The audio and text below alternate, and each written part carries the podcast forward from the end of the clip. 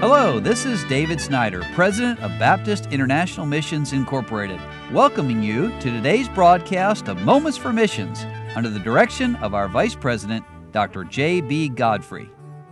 Well, on yesterday's broadcast, I was speaking with missionary Dan Gardner Senior about Japan in general and the great need there. And the Gardners know Japan well. Dan's not only started churches but he does a lot of construction things as well, and you might not think about that as missions, but it is very much so, and helping up in our Bible college. But Brother Gardner, what would you say to a person maybe listening today? Maybe God's working in their heart about going to Japan. Can you go to Japan as a missionary? Yes, Japan is very open. In fact, one of the easier countries to get in. Right now, because of COVID, it's not. But right. Most of the time, you can go to Japan as a visitor, 90 days, and it'd be good if you felt like God wanted you to go to Japan, go visit, and really see the need there and get a burden for the people and the work there. We have some great Japanese pastors, and a lot of them are just sacrificially serving and giving and.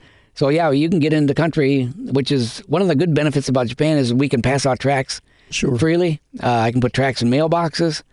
I can, nobody's bothering you. Mm. Some people might. I mean, people have gotten on me. What do you think you're doing putting a tract in my mailbox, Well, let me ask you a more difficult question maybe, but there's such a great need there. Why?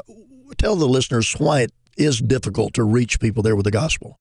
Yeah, the reason being, of course, the traditions and their beliefs, of religious beliefs, are so strong, but the family ties are so strong there with it. Mm-hmm. And so the ancestors, they believe, the people that have died, they're praying for those ancestors, those spirits, to have a good resting place. Right. So they keep doing that. They keep offering incense, keep paying a priest. They keep, every day in the oldest son's home, they have what they call a butsudan. That butsudan is a god shelf where they put their... prayer. They put a prayer thing there. They burn incense. They put their a drink maybe and food to offer to the spirits every day. They do that. So that, because of that, they're kind of tied into the fact that, okay, I'm doing this for my great grandfather, and my grandfather, and my family, or those who have died. And when I die, then they're going to do that for me. Mm-hmm. And that's the only way I'm going to get to heaven, basically, is if they keep doing that. If they don't, then I'm going to be in trouble. So you can't break the chain of ancestor worship. And ancestor worship is very strong in Okinawa, even stronger than up in mainland. Okay. Because it is an island, they kind of feel like they're more all family, the whole island. Sure. So it's very difficult to try to separate the two there. How many approximately, you may not know the exact number, but how many BIMI missionaries are there working in Japan? Right now we have 6 families. Okay. Working in Japan. It's gotten smaller. We used to at one time had 20.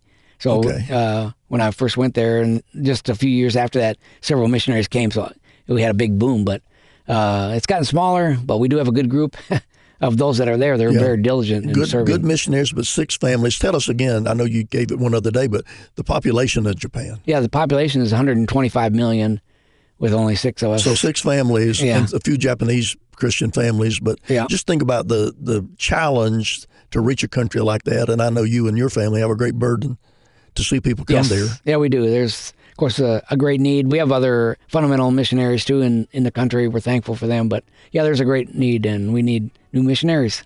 So please come. Yeah. So we're going to talk more about Japan this week, and I hope you're listening closely. If you have any questions, you can reach out to us here at BIMI, and we'd be glad to get you in touch with the Gardners if you're interested in coming to Japan. Again, right now with COVID, it might be a little difficult, but that's going to change, and we'll be back with you tomorrow.